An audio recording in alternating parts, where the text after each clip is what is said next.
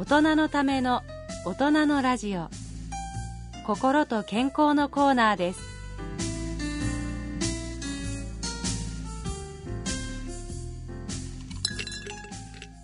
大人のラジオ。さてここからは立川楽長さん創作の健康落語をお聞きいただきましょう、えー、今日聞いていただく健康落語はろうそくというこれ大腸がんのね、はい、健康落語 来ましたね。ろうそくで大腸が。ろうそくで大腸。何の関わりがっていう。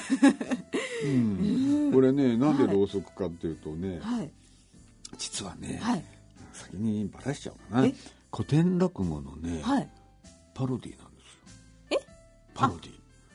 古典落語、パロディだって古典落語に出てくるキャラクターを、が、あまあ出てきて、うんうん、古典その話の一部分をちょっとね入れてるというね、まあ、それだけのパロディなんですけれども、あの落語ファンの方がお聞きになれば、はい、あれだ。すぐ分かるし、まあ、ろうそくと聞いただけで分かっちゃう方もいらっしゃるかもしれないしあのワンシーンだけ入ってます。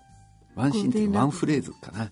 ワンフレーズ、うん、そうそうそう。えそれ、まあ、ワンまあ、ワンシーンって言った方がいいな。ワンシーンだけ、その古典落語のシーンが入ってるう。うん、これ落語ファンの方はすぐ聞いたらすぐ分かっちゃう。うん、でもまあそんなのまあまあね、あのもちろん古典落語ね、あんまりご存じない方は別に、うん、うん、それなりにねあの、まあ、楽しんでいただければいいわけでね別に、はい、うん、分かんなきゃつつまんない落語かってそんなことはない、えー、まあまあそうでしょうね、うん、だからそれもちょっと楽しみにして聞いてみてください、はい、はい聞いてみましょう、えー、立川楽長さん創作の健康落語「ろうそく」をお聞きくださいなお今回お聞きいただきますのは公益財団法人足立区勤労福祉サービスセンター主催ライフプランセミナー「笑って健康笑って長生き」で収録したものです。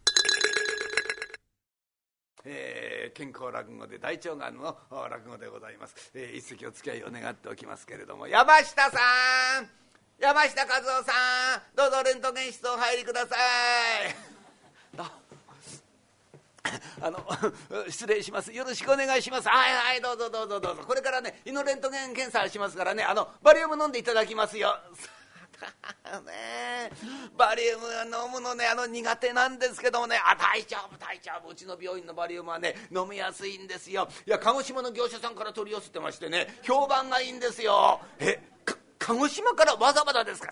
そうなんですよ。評判がいい。とにかくねバリウムに3種類の味があってね好きな味選べるんですから、はあ、バリウムに3種類も味があるんですかすごいですね。そうですよ。あの山下さんねどの味がいいですか？3つあるんですよ。いいですか？米と麦と芋があるんですけどね。なんか嬉しくなっちゃいましたね。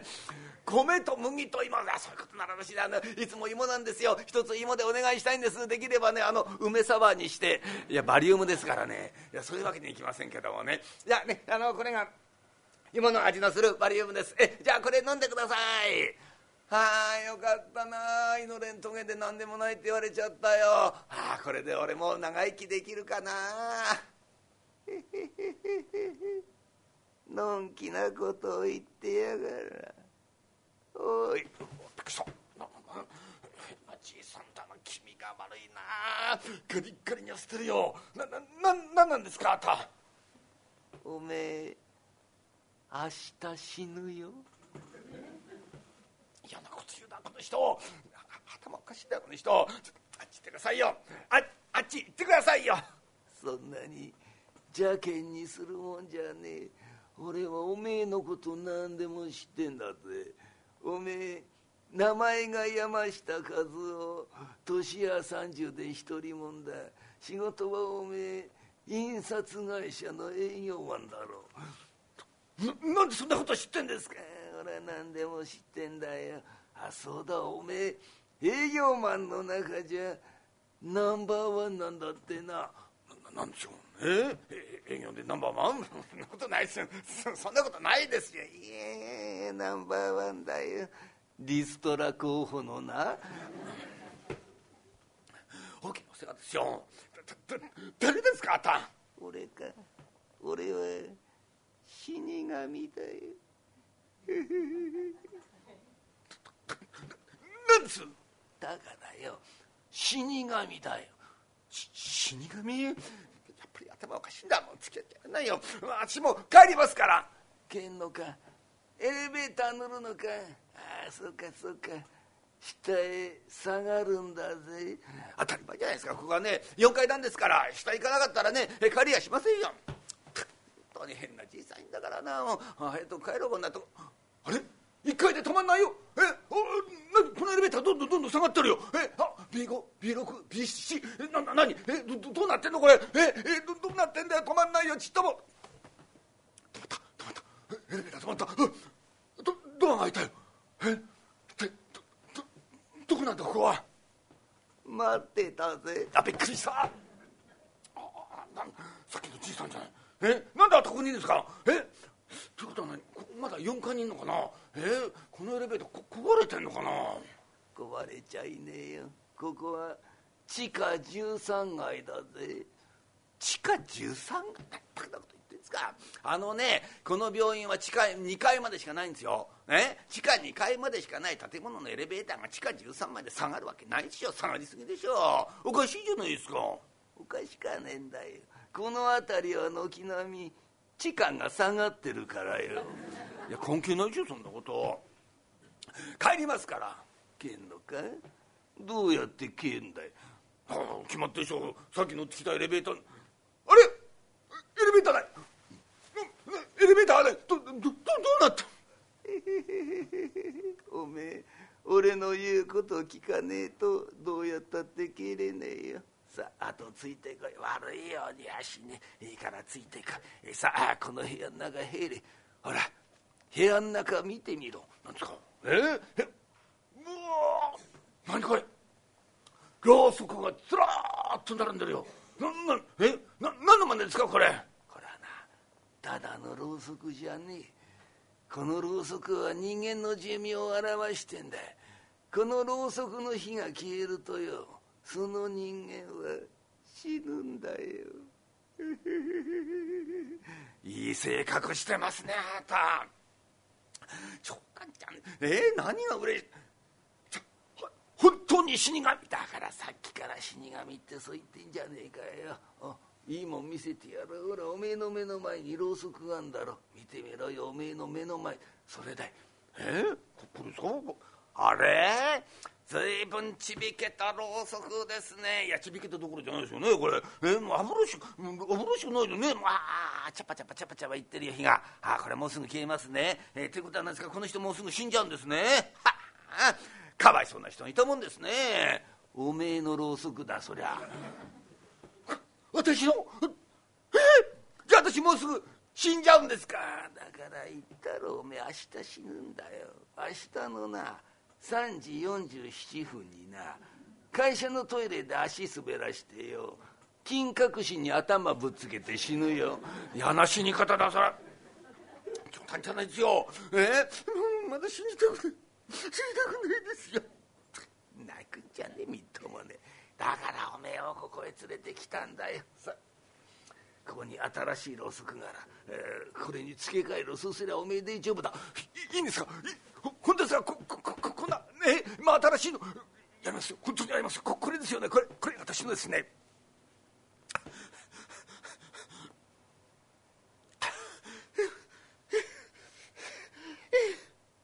あんまり震えるなよ。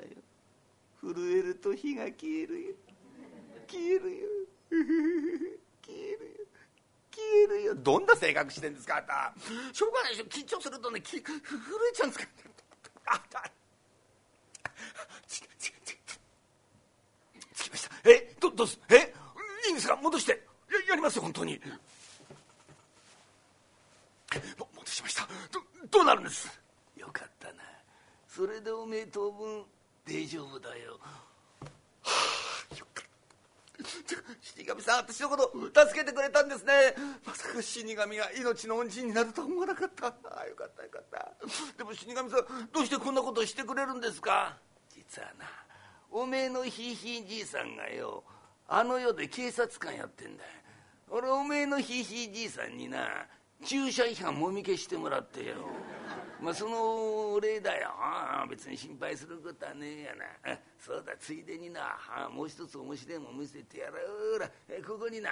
胴体のくびれたろうそくがあんだろこれが誰んだか教えてやら。おめえの会社の秘書課にいるよ。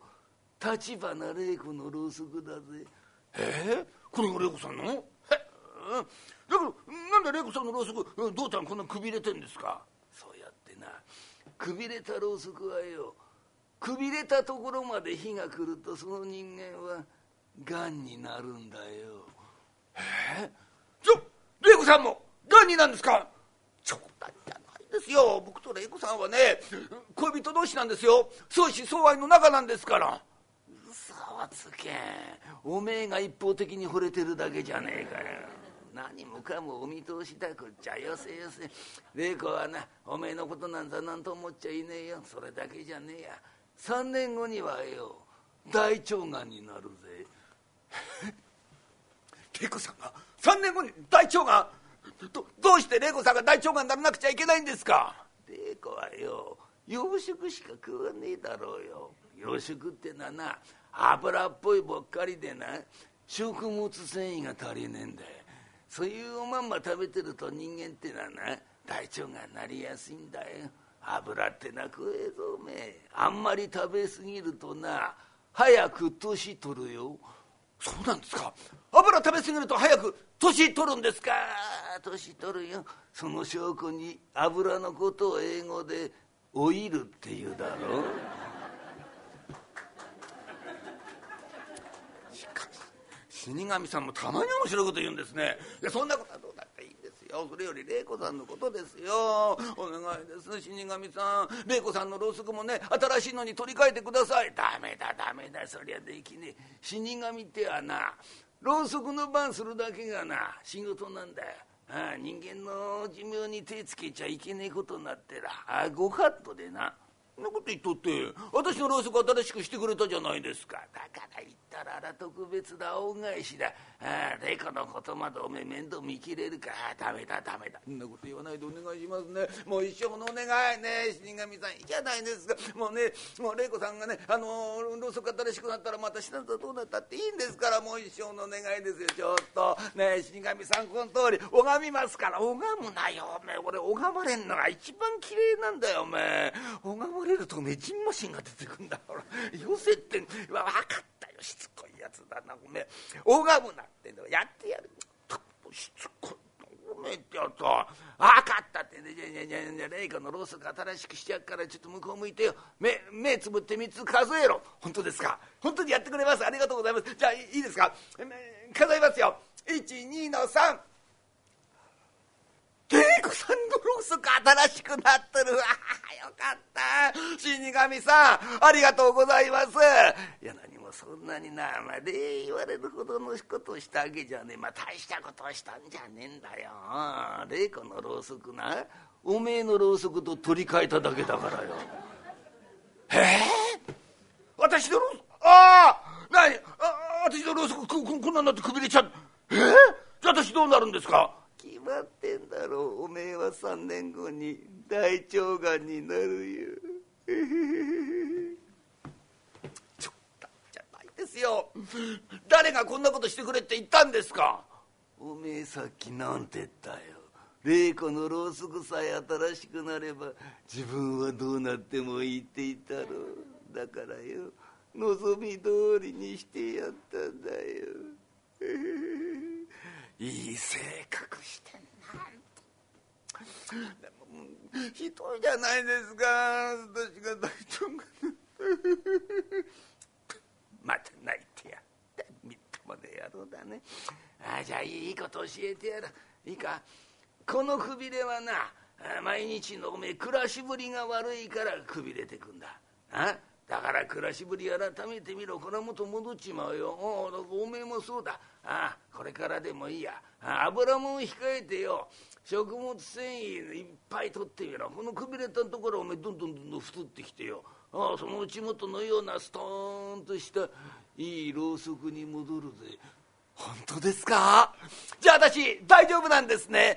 まあものには例外ってものもあるけどな。心細いこと言わないでくださいよ。まあとにかく頑張るんだな ひどいやつがいたもん。さあ3年後に大腸がんになるという運命を背負い込んでしまったわけでございますか。らこれは必死でございますね、えー、毎日毎日、えー、油っぽいものを控えて、ええー、お肉から魚中心の食事にする。食物繊維をいっぱい食べる。それだけじゃどうも心もとない。笑うことががんの予防にいいということを聞いたものでございますから毎月毎月立川楽町の独演会に通うという。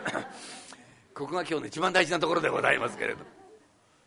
さあ3年の歳月が経ちましてさすがに心配でございますんで、えー、大腸の検査を受けにやってまいりまして山下さん山下和夫さんレントゲン室お入りください。はいどうぞどうぞ。じゃあねこれからの大腸の検査します。バリウム使いますからね。あ分かってますよ。例のあれでしょ。あの米と麦と芋の味のするバリウムなんでしょ。あそれは古いんですよ。それ前のね、えー、使ってた。いや今ね鹿児島じゃなくてね同じ九州でも福岡からね取り寄せてましてね。今はねからし明太子味のバリウムなんですよ。美味しそうですねそれ。あのなんか楽しみですね。いや楽しみだってね今日はねあの大腸の検査だからお尻からバリウム入れますからね。味は分かりませんよ。なんか残念ですね。まあまあいいですからね。えじゃあ始めましょう。ああよかった。大腸の検査で何でもないって言われたよ。ああこれでな。あなんとか大丈夫みたいだな。さあ家へ帰ろう。あれ？一回で止まんないよ。あれどどど下がってる。えどどどうしたえ？B5 B6 B7 え？ななんねずず下がっ止まった。エレベーター止まったよ。ドドアが開いた。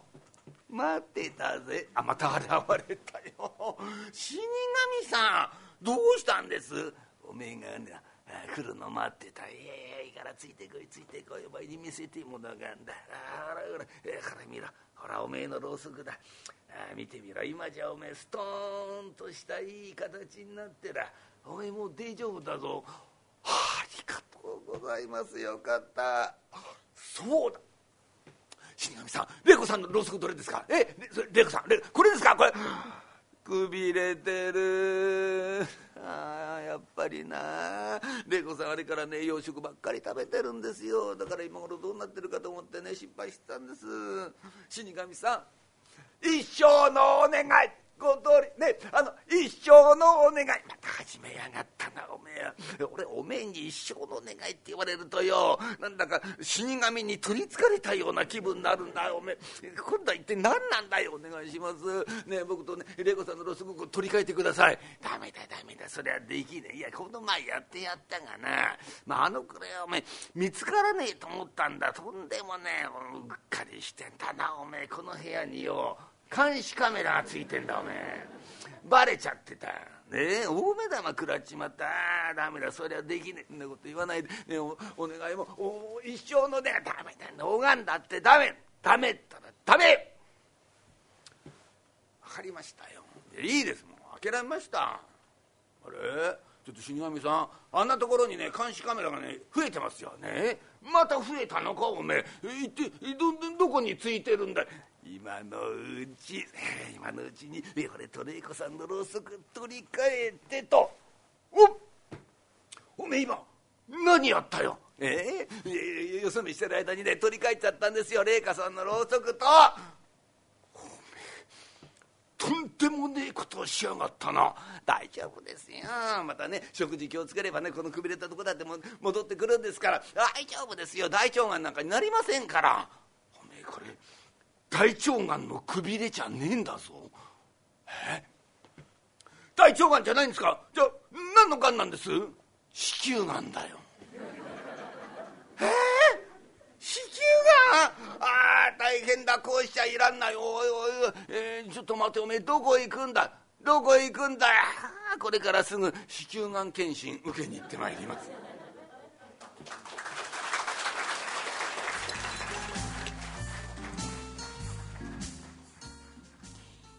立川楽長さん創作の健康落語「ろうそく」をお聞きいただきました。ね、どこどこね、どこに入ってたんですかね。実はね、はい、死神っていう古典落語があるんですよ。はい、うん、それのパロディーなんですね。で、うん、死神っていうのはね、はい、あのー、ある男がいて、はい、でもう金がないから死んじゃおうとか言って。っててね、うんお金がないから、うん、それはなんでかっていうと死神がやってきたからなんか死ぬ気になっちゃったんですけども、でまあ死神が実はお前の先祖に世話になったからじゃあ恩返しをしてやろうって言ってお前に儲かる方法を教えてやろうって言うんですよ、うん、でまああんまり喋っちゃうと聞く楽しみなくなるから あんまり言わないけど。で、えー、大金持ちになるんです。その男がねその方法を使って。でもある時にルール違反をしてしまったんですよはいその男が。ねそうしたら死神怒っちゃって、うん。でそしたらその男をそのろうそくのあるところで連れていくわけです、はい、でこれがお前の寿命だよってもうないわけですよ。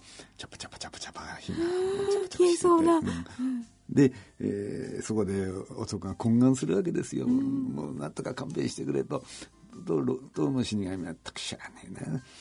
じゃあお前これに付け替えろって言って新しいろうそくを出してくれる、うん、そうするとその男があの付け替えるわけですよ、はい、その消えかかったろうそくからね、うん、自分の新しいろうそく。でもその時やっぱり緊張するわけでしょ。失敗したら死んじゃうわけだから、そうですよ。手が震えるんですよ、はい、とこうやって震えてる。そうするとそれを見た死神が「消えるよ。消えるよ。消えると死ぬよ。ほら消えるよ。消えるよ」お同じセリフを使ってるわけです。はあ怖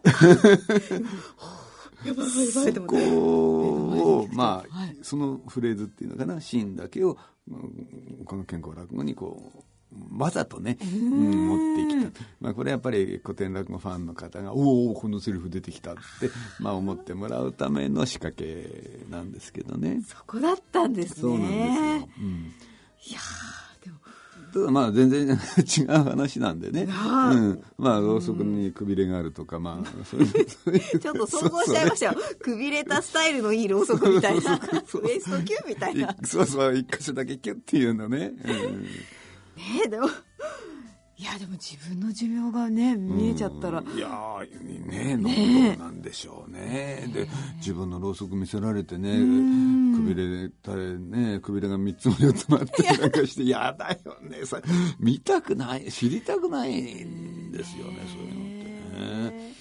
うん、ましてやね、あとちょっともうろうしか残ってないみたいなさそんなろうそく見せられたってね嫌でしょうね。嫌ですよね、うん、で考えたら確かにまあ怖い話ではあるんですよね、うん、ですよね。でもまあその辺に監視カメラがついてるとかね。そうそうそう。まあさすがだなと思う学長さん。も面白いさ随所随所にクスみたいなね。いや本当よく考えられるなと思うんですけど。まあでもこれのね、まあ、何が言いたいかっていうと、このくびれたろうそくは元に戻るんだようん、だんだん太ってきて元のような、あのストンとしたいい形のろうそくに戻るんだよと死神に言わせてるでしょ、うん、まあ、つまりこれが生活習慣病なんだよってことですよね。やっぱり生活習慣のためにろうそくがくびれてくる、はい、まあ、もちろんこれ遺伝的なことはもちろんね、うん、がん。もあるんですけどね、うん、でもやっぱりなんといってもあの生活習慣が大きな原因になるから、はい、でもそのそれで何も諦めることはないよとやっぱり生活習慣を戻せばこのがんのリスクだってちゃんと下がってくるんだよというそこをアピールしたいがためにこういう話を作ったんですけどもね。本当にやっぱり大事なんですね、その習慣というかね、うん、油っぽいものを控えれたり、ね、大腸がんってもともと日本人には少なかったんですからね、それが食事が欧米化するに従って増えてきたわけですから、やっぱり食事大きいですよ。ででもこれね、分かんないところもいっぱいあってね。はい。じゃあ、あの、洋食食べるようになりました。油足るようになりました。っていう、それで、うん、あの、食物繊維も減りましたって言うんですけど、そういうデータもいっぱいあるんですけど、うん、油とか食物繊維関係なかったよっていうデータも出てきたりするんですよ疫学調査やるとね。何なんだかかんないだから今ね、うん、あの大腸がんの本当のリスクっていうのは一つにはタバコ。タバコ？そうそうタバコもねもうタバコなんて体中のがんのリスクですからね。まあタバコはもちろんそうなんですけどあと運動不足。それと加工肉。加工肉？とか赤身肉。赤身のお肉ってあるじゃないですか、はい、あのねあんまり油っぽくないようなね。はいでなんで赤身なんだか私もよく分かんないんだけどあと加工肉ねベーコンソーセージ。ああそういうものですね、うん、こういったものの食べ過ぎがリスクになるっっていう、まあ、ここはもう今かなり確実視されてるんです。そうなんじゃあね、じゃじゃあね、うん、ベーコンとかソーセージ、うん、日本人が控えればいいのかっていうと、もともとそんなに食べてないですよ、日本人。欧米に比べると、うん、欧米の平均よりはるかに低いの。だからそんなはるかに低い量をじゃあさらに控えたからじゃあ大腸がん予防できるかっていうとすごい疑問じゃないですか。そうですよね、ね、標準ね世界標準欧米の標準をはるかに超えるほどベーコン食べてる人が控えればまだ意味あるかもしれないけど、うん、じゃあ日本人がそれ控えてどうなんだ？で食物繊維もともと日本人ってね海藻だ豆類だそれでなくたってね、最近の若い人は食べなくなったとは言ったって世界的に見れば、まあ、食物繊維取ってる方ですよ日本人は。そうですよね。うん、最近野菜不足だって言うけれども、でも欧米よりは人取ってるはずだし、うん、中高年の人はね若い人より食べてると思いますよ、うん、で油っぽいものにしたって欧米に比べたらそんなにみんな取ってるわけじゃない。でも日本で増えてるなんだ。じゃあ何すりゃいいのってことなんでしょ、うん、本当にねだから疫学調査なんかのデータ見てると、うん、どうすんだよ？何すりゃいいんだよって思っちゃうよね。思っちゃいますね、うん、それね。そうなの。じゃあ日本人が大腸がんを防ぐために何すりゃいいの？まあ、それで禁煙とかね。まあ、運動不足の解消とか。だってなこと言ったってね。ね。あと笑えばいいじゃないですか笑う。笑う。でもさ、でもこれ大腸がんに限らないじゃないですか。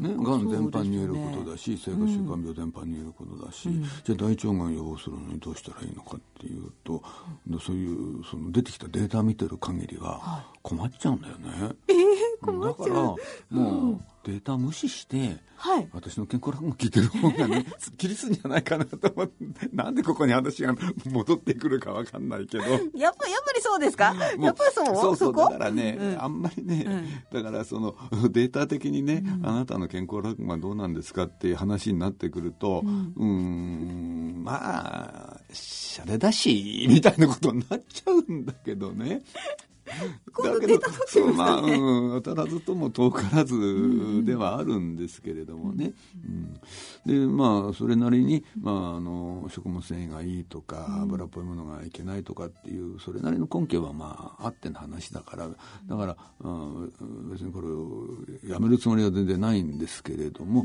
まあでもあんまり細かいこと言ってるとね、何やったらいいか分かんなくなるし、うん。そんなぐらいならまあぱりみんなで、うん、食事気をつけようよ なんとなく言ってる方がひょっとしたら健康的なんじゃないかなみたいなね。ね、うん、なんで俺こんなに言い訳しながらさ この落語放送しなきゃいけないんだろう。本当だ言い訳言い訳。すごい言い訳ばっかりして。ねでもまあね楽勝さんの健康落語を聞いて。そうそう。ね、全部に聞くから。そうそう、もう、体にいいよぐらいの気分でね、悪いわけないんだから、大体これが。そうですよね、悪いわけない。そこ大事ですよ。そうですよ。ね。じゃあ皆さん健康落語を聞きましょう。ね。なんとなく健康になりましょう。なんとなくね。はい、以上健康落語をお聞きいただきました。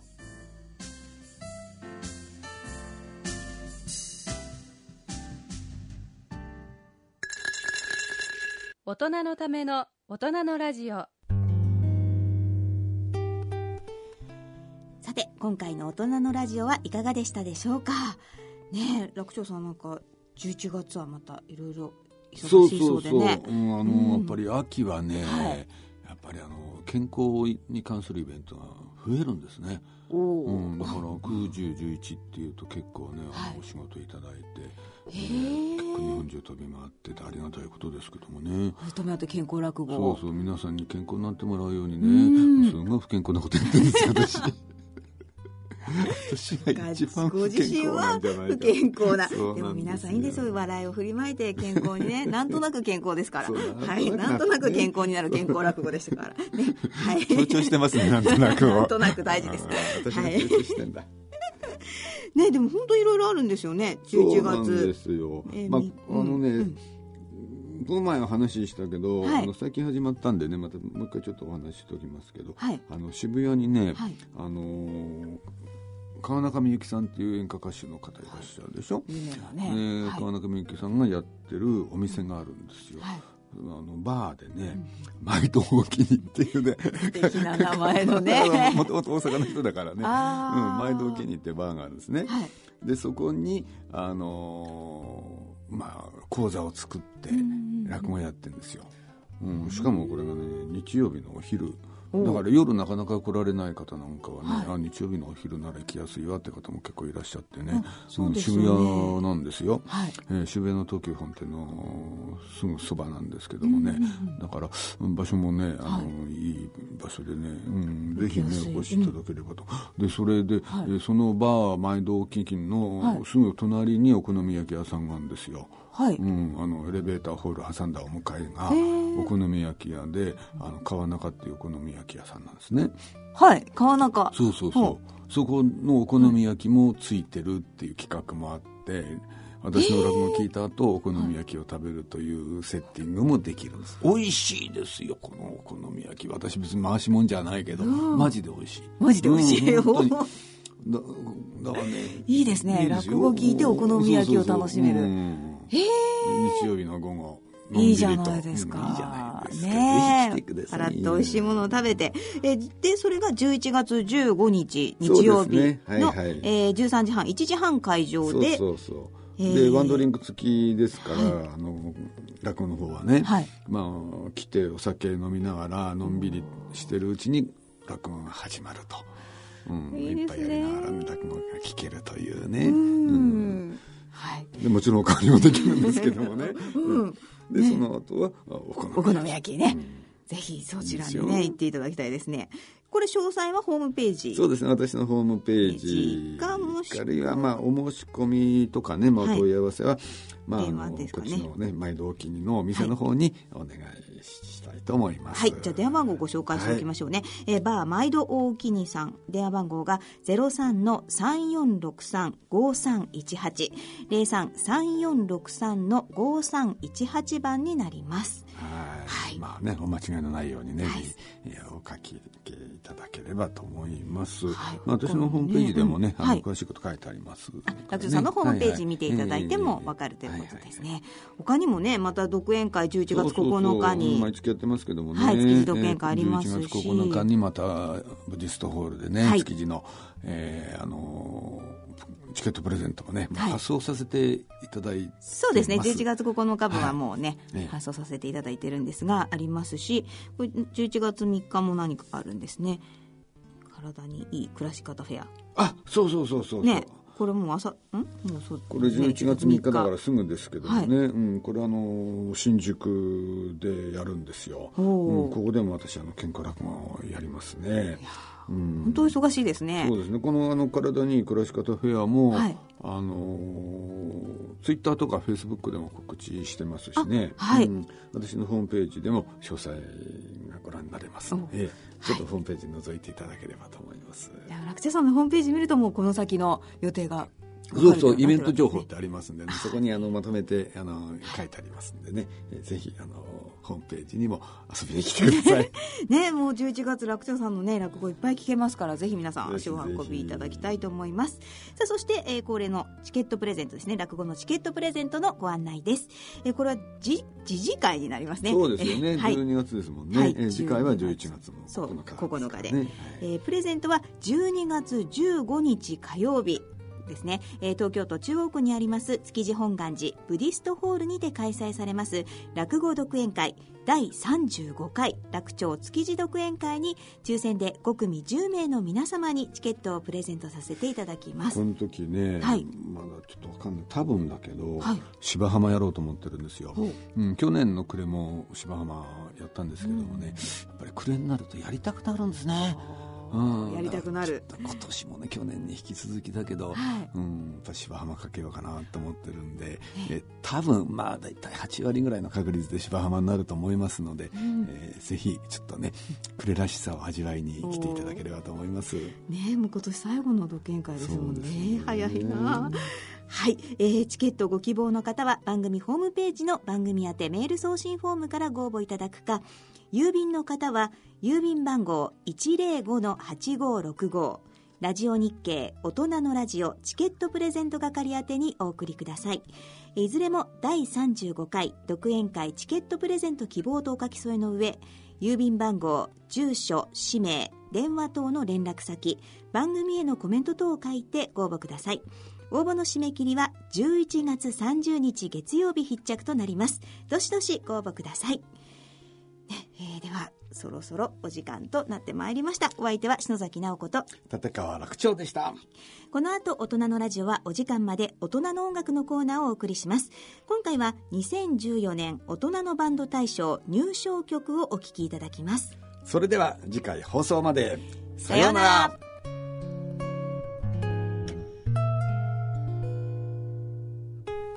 大人のための大人のラジオこの番組は野村証券ほか各社の提供でお送りしました。